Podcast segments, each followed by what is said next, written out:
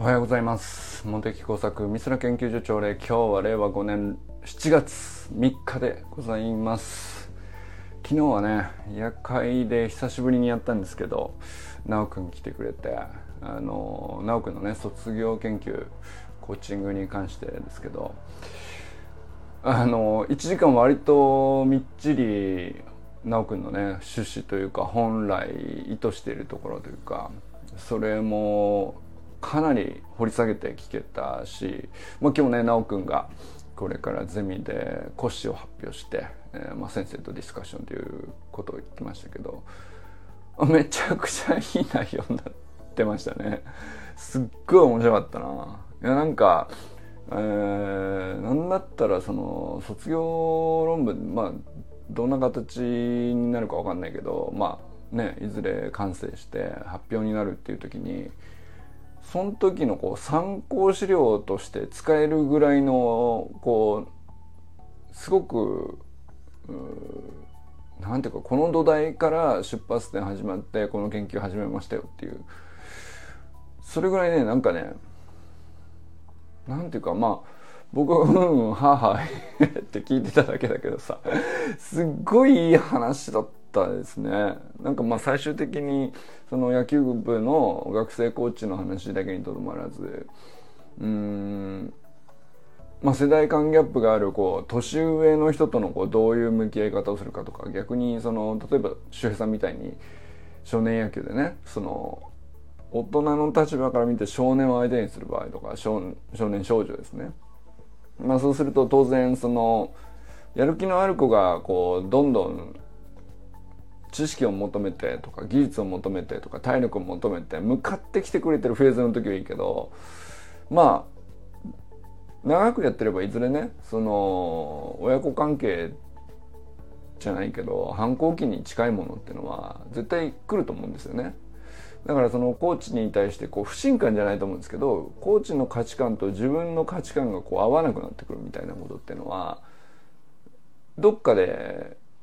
その人数も多いかったりするとさ必ずあると思うんですよね。でそういう衝突を回避するんじゃなくてそれをどう受け止めてお互いにとってどういうのが一番いいのかみたいなのをどう考えるかみたいなそれも含めてのコーチングだとすると、まあ、相当なんていうか普遍性を帯びてるなっていうかなんだったらその野球の学生コーチっていう枠でとどまってないなと思ったりしましたね。まあ、直くん自体はねその自分が高校生の時に学生コーチやってて高校野球の学生コーチってものすごい稀だからまあとにかく直くん自体がいろんな苦労あったと思うんですけどだからその当時の自分に向けてこういうふうにこう捉えたら学生コーチって実は本当に素晴らしくてうんともっと自分を使い切れるっていうね考え方がこう示せたらまあ、そういう卒業論文の内容になったら最高だなっていう、まあ、そういう話をしてて、まあ、そのなんていうか自分の大学での卒業研究をさ自分が高校生の時に読みたかったものに仕上げるっていうのはものすごいなんていうかテーマ設定というかやっぱりなんかあの、まあ、誰に向けてものを書くかとか誰に向けてものを作るかとか誰のために何かを調べるかとか研究するかとかってあの、まあ、いろんな設定の仕方あるんですけどいや本当にその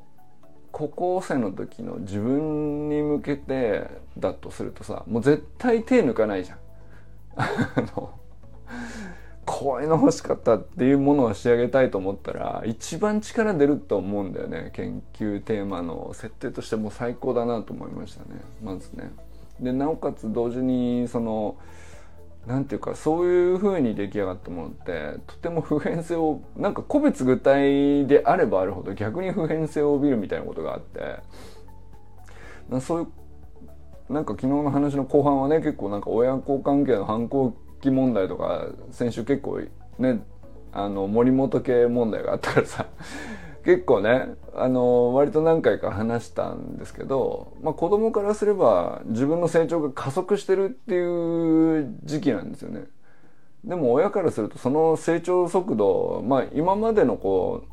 なんていうか順調な成長に対してこう加速度的にこう伸びるっていうのに対して親がついていけないっていう部分も結構あるんだよねだからその要するに親からすると自分がついていけないことをいまいちこう受け止めきれないからこう反抗してるって認識しちゃうんじゃないかなみたいな。ちょっと僕を振り返って思うとなんかそんな部分もあるよなと思って。だからなんかその子供の中に新しい正義が生まれ始めるんだと思うんですよね。価値観っていうとふわっとしてますけどこれが正しいんだとかこういうふうにするのがいいんだっていう、まあ、軸がこう急速に形作られてでそれがこう明らかに大人なんていうか自分が今までこうずっと自分を育ててきてくれたこう指導者だったり親だったり、まあ、その自分の価値観のかなりの部分をこう形成してきてくれた、まあ、恩師だったりメンターだったりすると思うんですよ。でそういう人を超えて、えー、なんか新しいバージョンアップが自分の中で始まる時にその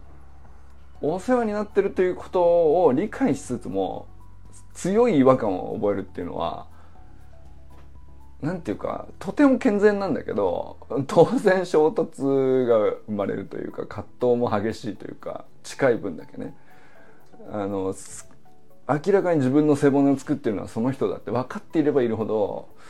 あの葛藤もでかいんだと思うんですよね。その違和感もでかいでしょうし。なんかそういうところに対してもねすごくなんかあの奈くんの卒業論文がねこう普遍的な何かしらのこううんなんていうのかな。まあそれのために書くわけじゃないんだけど読みたくなる読みたくさせる要素が必ず含まれてくるだろうなと。もうほっとけば。なんかそんな感じがしましたね。まあとにかく昨日本当に久しぶりに奈くんとあんなにこうじっくり1対1で話しましたけどやっぱすごいよね。っていうかあの定期的にね思うんですけどあの全く近頃の若い者と来たらというあのセリフね。すごすぎんのよ。ちょすげすごすぎてちょっと あの勘弁してってたまに思うぐらいねやっぱりすげえなと思ったよね。だってなんか卒業論文ってさなんかその単位習得して卒業するためだけだったらもっとうんやり方別にあると思うんですよ。だけどもうなんかさ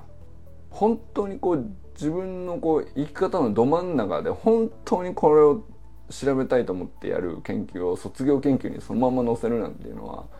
これなんていうの？運もあるよね。幸運もあると思うんですけどそれができるっていう境遇に恵まれるっていうかさ。まあ、それと同時にこう今まで自分がこう高校の時から学生コーチやり大学でもずっと学生コーチとして積み上げてきてでこれから先もまああの学生じゃなかった亡くなった暁にもねそのコーチングのコミュニティをこう絶対作るって決めている人の卒業研究ってなんていうかもう僕がね自分でその大学の時僕も卒業研究やりましたけどねなんかその気象に関する。もうレベルが違違いすぎてあのうんまあだからといってさ別にレベルが違うっつったって僕だってまあそれなりに当時ねそこそこ一生懸命何かを調べて気象の何かしらを調べてさまあ自分にとってはあの何かしら役に立ったなと思うようなあの割と一生懸命やったつもりだけどもう全然レベルが違うんだよね。なんていうのかなやっぱり個人の中にとどまってないことがすごいなと思いますよね。あの直君で言ったらもうなんていうの自分の単位のためじゃなくてもうなんていうか自分の社会的使命のためにぐらいない勢いですよ。まあ、ちょっと大げさな話で言えばねわざと。でもそれぐらいなんていうか他の大学の自分のなんていうか趣旨を理解してくれるような人とつながってそういう人とあのディスカッションをしたりとかまあそれこそこの海空研究所に入ってってわざわざモテさんに話を聞かせてくれるみたいなところでもそうなんですけど要するに外部の人の知恵とか外部の人の見え方とかあの自分以外の視点を持ってどう見えるのかみたいなことですよね。まあ、それってすごく難しいメタ認知なんですよ。特になんかあの体の動きをメタ認知するとかだと、まあ、映像で目で見てわかるからまだやりやすいと思うんですけど考え方とか視点とかうんまあ、だデータになればねまだメタ認知しやすいと思うんですけど考え方とか視点とか思想とかさ、えー、まあそういうものってメタ認知しにくいもう最も難しいものだと思うんですよね。でもやっぱりそれってこう自分と違う境遇にいる人といかにこうたくさんつながってその人がどう考えてるかとか自分の考えがその人から見てどう見えるのかとかそれをこう壁打ちした回数がやっぱり多い人ほどあ自分の軸ってやっぱここなんだなっていうのがよりはっきりするんだと思うんですよね。だからなんかその軸の磨かれ方がレベチなんですよ。なんかもう昨日の1時間丸々話してましたけど、もうだから、俺47歳ですよ、私。で、向こうが22歳か。うん、ちょっと考えられないな。その なんていうか、あの、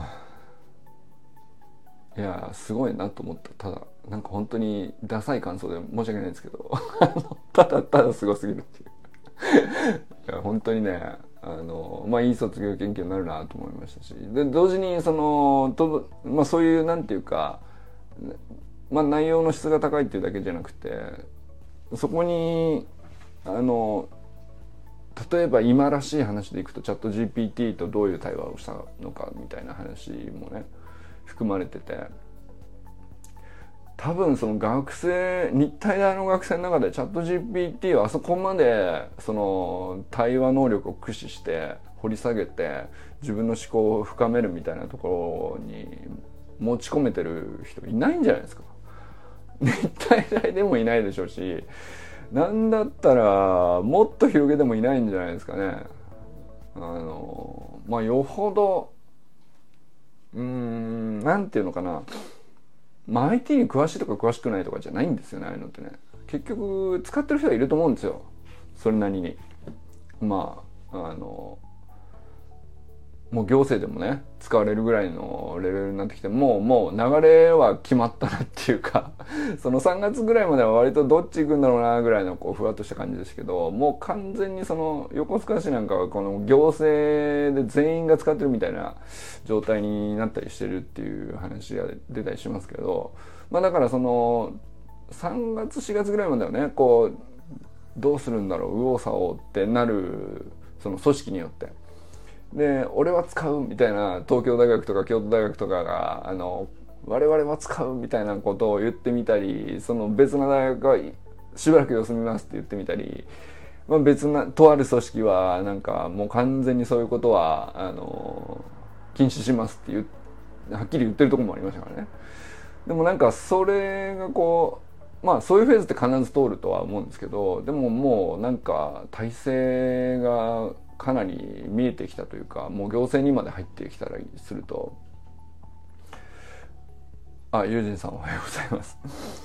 あの行政の人までチャット GPT 使って当たり前っていう前提であのもう社会を動かしてきますよっていう、まあ、そういうところまで来てるんですよね。でこれはなんか思ったより早かったですね。僕がそうまあいずれそうなんじゃないかなって思っていたけど思った以上に早かったですね。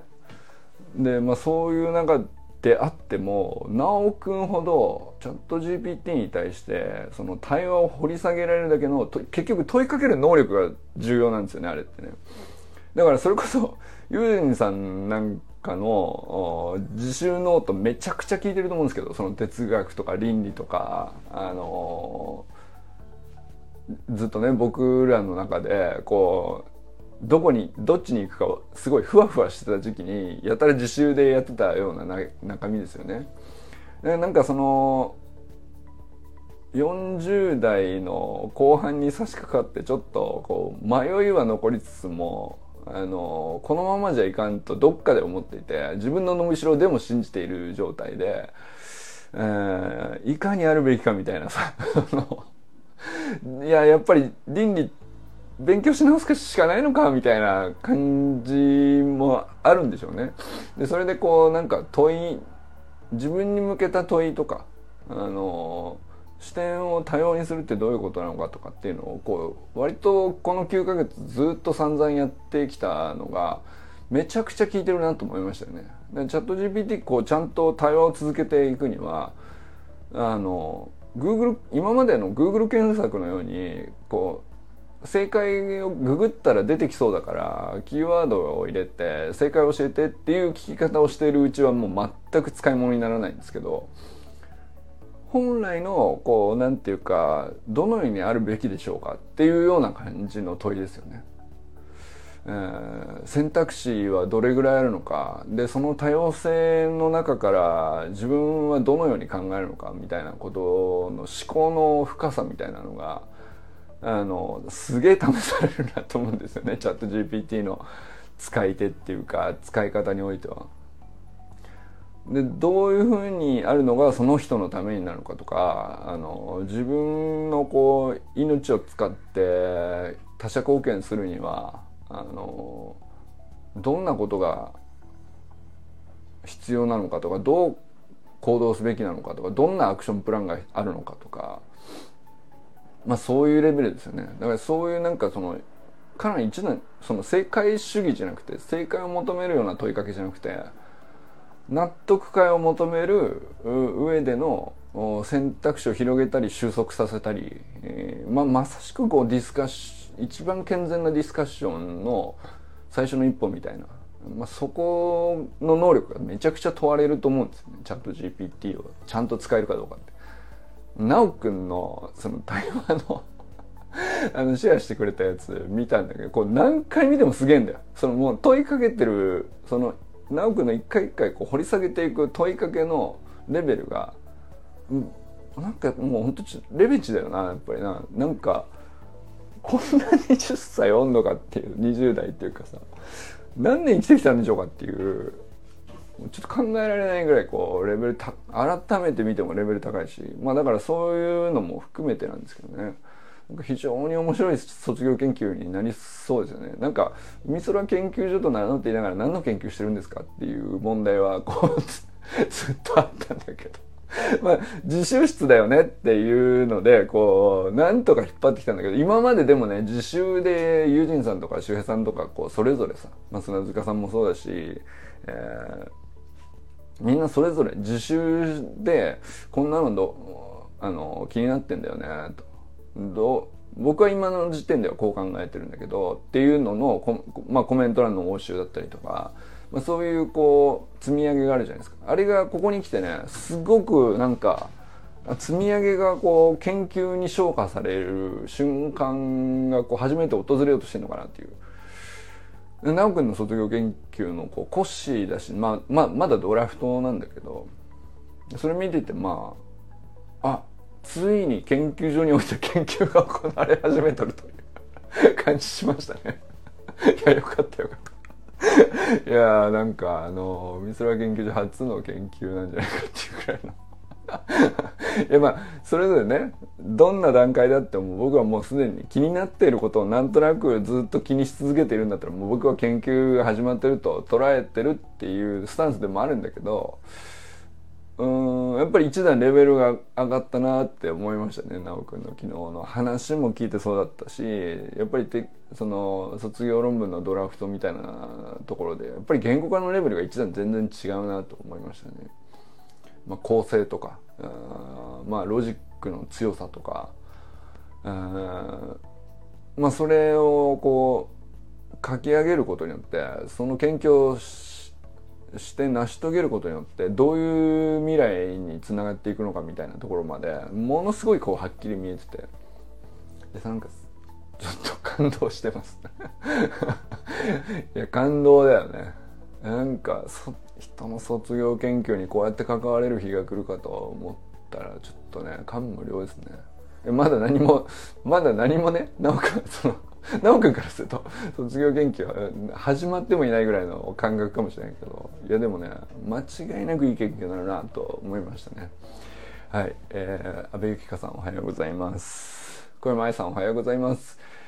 佐藤直君おはようございます。山田友人さんおはようございます。水曜どうでしょうの。羨ましいな。あー羨ましい。水曜どうでしょうの。な何なんですか？映画なんですか？あれはその新作のライブビューイングみたいなのがあったっていうのをね書いてくれてましたけど。まあ俺も何回も言いますけど大好きなんですよ。もうなんていうかうーん現その水曜どうでしょうに出会う前と後でモンテサックの人生こう大きく まあそれこそ価値観が変わってるよね。あのもうそれぐらいのインパクトがある水曜どうでしょう。あの本当になんていうか水曜どうでしょう以前のモテ作、まあ、まずねその喫音症だったし喋れなかったしコミュニケーションコミュ障だったしみたいな、まあ、そんなのもあるんだけどあのみあの水曜どうでしょう？見たからっつって急に喋れるようになったわけじゃないんだけどさやっぱりなんかそのそれこそメジャーリーガーで大谷翔平見て憧れて野球始める少年はね今全国に何万人といると思うんですけどあの感じだよな。あの水曜どうでしょう？見て大泉洋と鈴井さんのこうやり取り見てああなんかこの世界に行きたいなっていうか そのなんていうかねそのそのまでの人生においてこうえテレビ放送される前の一気見なんだ。へえ8月30日から全6話で放送開始。うわマジか。あと何？2ヶ月待たなきゃいけないの。いやいいな羨ましいな、まあ、とにかくあの世界に行きたいなって強烈に思わされたよね。なんで思ったのかよくわかんないですけど、まあ、多分あまりにあの2人のこう会話の空間からは自分がこう遠く離れてたから余計光を強く感じたんだと思うんですけど、まあ、普通に誰が見たって面白いし誰が見たって 笑っちゃうと思うんだけどその僕は僕でこう普通の人と同じようになところで同じ視点でただ単純に面白かったんだけれどもうん多分ねそこがそんなに特別だったわけじゃないと思うんだよ。だけどあの僕の中でこう自分が持ってるものっていうかあまりにも少なくてあの2人の要素とね自分の持ってる要素が当時ねまあ喋るとか笑うとか、えー、行き当たりばったりで何とかする力とか、まあ何でもいいんだけどさ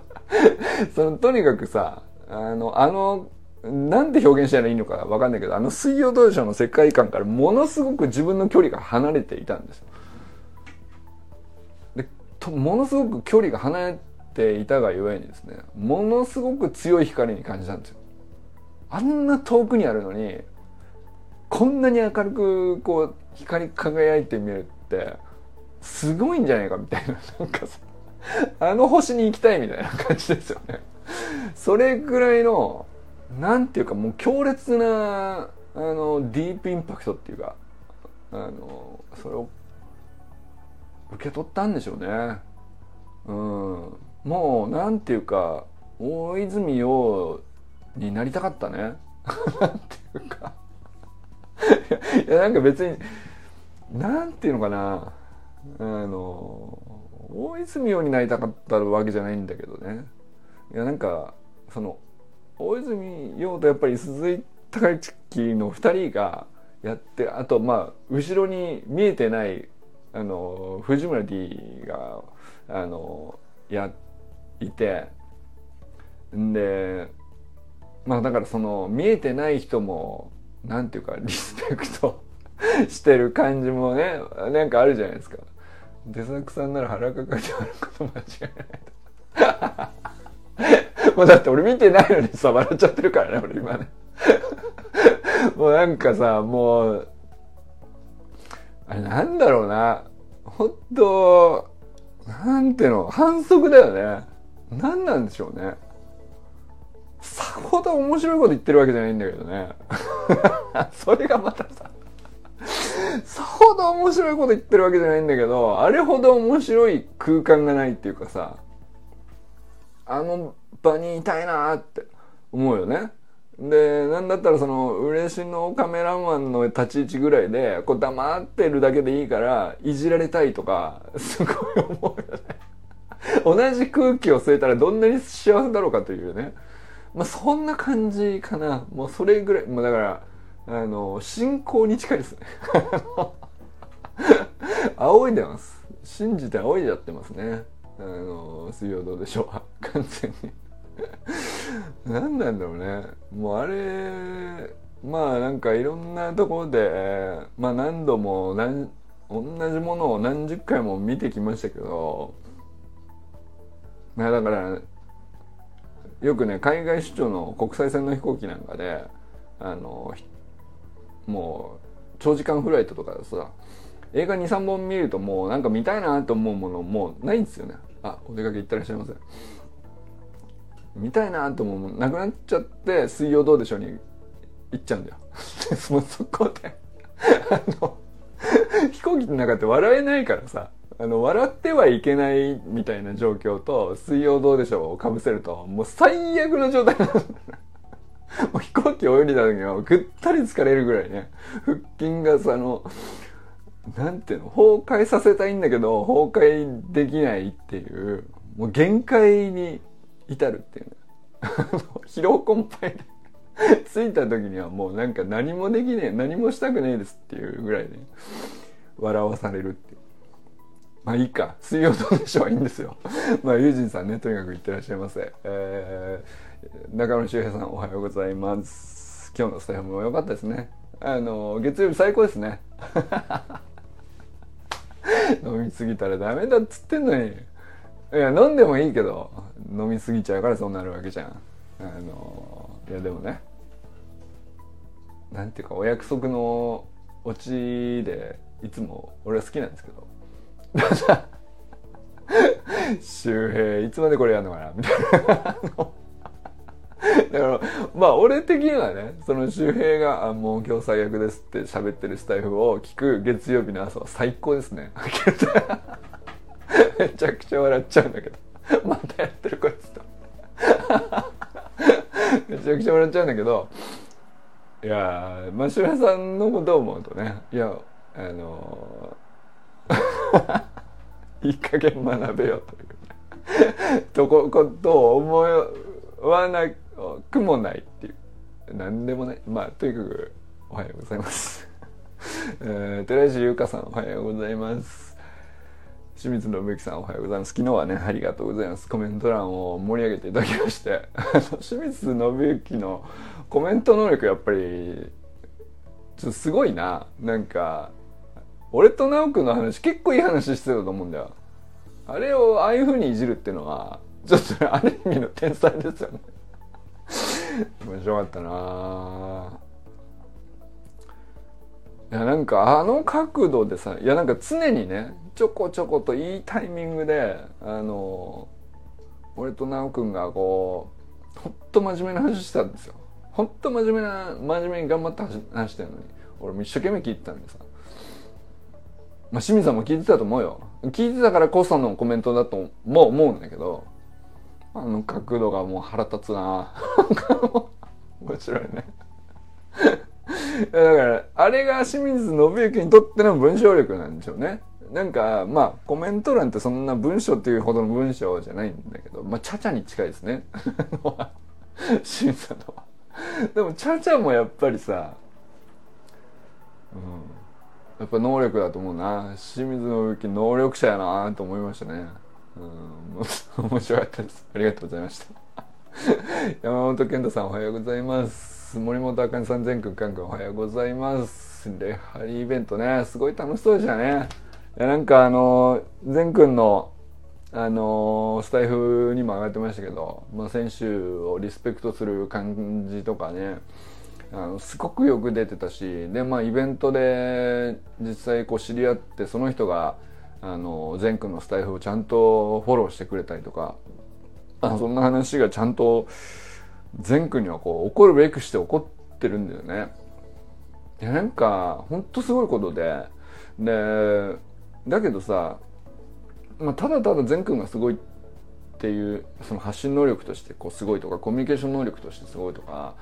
出会った人に対するリスペクトの態度が素晴らしいとか、まあ、全部言えるんだけどと同時にやっぱりなんか会った人すげえ大事にしてるよなと思うんだよね。なんかあのレハリのチームのね、まあ、選手のこうインスタをちゃんと紹介したりとかあの自分のことをフォローしてくれたスタイフで聞いてくださってる人の、まあ、その人のこともちゃんとこうチャンネルのリンク貼ってさわざわざねあれできないよ。なかなかできないことだと思うんですよ。まあなんだったらその人ただリスナーとして一リスナーとして聞いてますよっていうだけのチャンネルかもしれないんだけどでもわざわざその人がそこにいてチャンネル持ってるっていうことをリンク貼ることで教えてあげるっていうのは何て言うのかな聞いてもらってる側がさ要するに発信してる側があのやってもやらなくてもいいことなんだけどうーんやっぱりやってるかやってないかの差は俺は大きいと思ってます 本当に。で俺は善くんがその2人まあレハリのファンだからその選手を紹介するところまでは文脈まだわかるけどね。もう一人こうリスナーさんで善くんの放送を聞いてくれてるんだっていうことに対する感謝ですよね。あれでこうリンクを一個もう一つ貼っていたところがね俺はなんかあれすっげえ大事な差を生むなって思ったよね。ああやっぱりすげえな善はと。なんていうかあれなんていうの？そんなに評価もされてないと思うんだよ。それを見てうんあそれをやってるから偉いねとか言われないと思うし。なんだったらそのリンゴ貼ってもらった側によほどなんかあの感謝されるようなことかって言ったらだからリターンを求めてないことだと思うんだよね。善くんからしたら。だけどそれでもその方がいいと思うし善くんがそれがいいと思ったことをそのままちゃんとまっすぐやってるっていうことがね俺はなんかものすごく大事なその小さい一歩かもしれないけどで、まあ、それがさもうずっと積み上げていくわけじゃん。善がさこれまだ11歳だからね。10年20年ってこうずっとあの小さなちょっといいよねと。でも誰からもそんなに評価されるようなことじゃないけど全部当たり前のようにやっててそそんなことは当然だと思ってて聞いてくれてるとある一人の人の、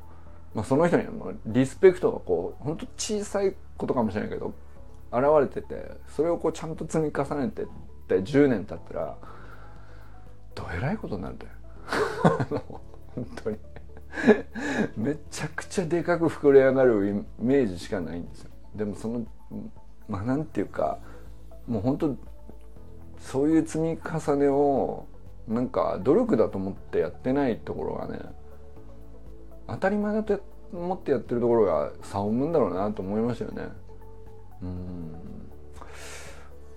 本当にまあ逆にこう自分がこうそんなことを思いついたこともないから余計思うんですけどね、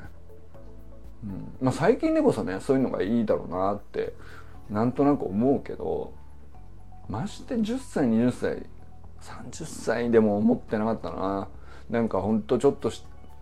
たきっかけで、えー、自分のことを見てくれてる人がいて見てますって言ってくれた人がいてでその人のことを、まあ、何らかの形で立てるみたいなことだと思うんだけど思いついたこともなかった。できてなかったな。本当に。まあ、そういうの突きつけられるよね。善を見てるとね。逆に。たまにちょっとうってなります。あの過去の自分の未熟さ度合いを突きつけられるから。もうちょっと勘弁してくれよって奈くんと善くんとあとゆきかさん見てるとね。できすぎだろみたいな。感じなんだよなんでそんなできんだよみたいなさ。思うね。本当に。いやまあでもとにかくいいね週末だったみたいで本当に何よりです。そして砂塚森田さん今日もおはようございます。今日もねあのトップスピンさんとの絆を 拝ませていただいております。いやなんか俺あれいいなと思ってんですよ。本当に。あのまあだからあれって砂塚さんがこうずっと積み上げているからこそだと思うんだけど。でトップスピンさんもさあの、まあ、テニスをやってて走りの学校に入ってきてでまあ同じ別な競技に取り組んでいるけどまあなんか別な文脈でスプリントを学ぼうと思って、まあ、走りの学校のオンラインスクールに入ってきた者同士っていう。でまあなんかそれなりにねそのトップスピンさんは女性で砂塚さん男性っていうのも違う全然違うしやってる競技も違うし。でもまあ年齢それなりにこうもういっててほっといたらどんどん衰えていくっていう体をまだの後ろがあると信じてこう鍛え続けてるっていう、まあ、そういうお二人だからあの絆が生まれてんだろうなと思いますよね。なんかあのコメント欄こうずっと続いてるじゃないですか。でもなんかコメントするようなあの映像なのかって言ったらひたすらベースポジションウォークしてるみたいなさもうめちゃくちゃ地味なトレーニング投稿なわけじゃないですか。もう何も言うことないんですよ。完成度も高いから。ここもう少しこうしたら伸びしろですみたいな。もうもうなんかさのおいそれと我々何も言えないレベルに仕上がっちゃってるからもうほんと本人の中であの追求してるっていう段階になってて。もう何も言えねえっていう。ただただ拝んで、あの手を合わせるみたいな。状態に近いんだけどさ。神玉に手を合わせるぐらいの勢いなんだけどさ。今日もマッスルキングを拝んで朝をスタートっていうそんな感じなんだけど僕のからするとね。でもなんかトップスピンさんみたいな人はさ本当なんていうかなんていうかな。やっぱ通じ合えるものがあるんだろうね。なんか同じ競技でもないし共通点探そうが難しいのかもしれないけどでも同じ意識なんでしょうね。だからなんか今日も素晴らしいですねっていう一言と今日もありがとうございますっていう往復だけでなんていうかめちゃくちゃあの俺コメント欄が美しいなと思ってますよね。あれ見れないんだよ。なかなか。あのオンラインスクール生同士でうーんあそこまでこうなんていうかつながってずっと続いてるっていう関係。なかなか俺初めてじゃないかな。オンラインスクールにもう延べね500人以上いるわけですけど。でまあ僕もねそのそれこそ今のこのサロンにいるメンバーの大半がねオンラインスクールでつながってくれたご縁の人たちだけどさ。だからまあそれがこういう別な側面でつながれるみたいのは僕にもあるっちゃあるんだけどやっぱなんか砂塚さんとトップスピンさんみたいなこう結びつきを生み出すっていうのはあ橋のこのオンラインスクールのコミュニティとしてのすごい強さだなと思いますよね。あのもちろん走り革命理論っていううんまあスキルを習得するための、うん、プログラムとしての完成度これにももちろん価値あるんだけどそれ以上にやっぱりなんか同じあそこにの同じあのコミュニティに所属している者同士が、まあ、砂塚さんとトップスピンさんのようにこう結びついて共に高め合う上でつながりをこう維持していけるっていうかさ。でも本来は全くつながりのない人だからねその橋の学校のオンラインスクール以外のところでは。でもそれがちゃんと作り出されるっていうのはこれはもう完全に橋の学校のオンラインスクールのコミュニティの力だと思うんですよね。うん。それはねあの本当何気ないコメントのやり取りなんですけど毎日続いてんだよ。毎日続いて。でその毎日何気ないコメントのやり取りを続けさせているコミュニティっていうのはやっぱりそんな世の中存在しないよなって思うんだよね、うん、だから価値あるなって思えるっていう、うん、そういう面もあるよなと、まあ、改めてそのだからこれは健太さんが作ってるコミュニティ運営のこうまあだから健太さんがそこまでね意図してるかどうかわかんないけどまあだから健太さんがオンラインスクール運営するっていうにあたって当然そのいろんな側面あると思うんですけど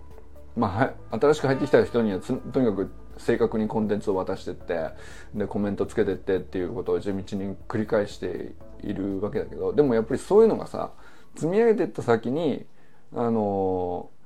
走るのが速くなったで終わりじゃないところがねやっぱりそのただのノウハウ提供のなんていうかただのスクールじゃなくなってるっていうところだと思うんだよね。コミュニティと呼ぶにふさわしいっていうか。うん。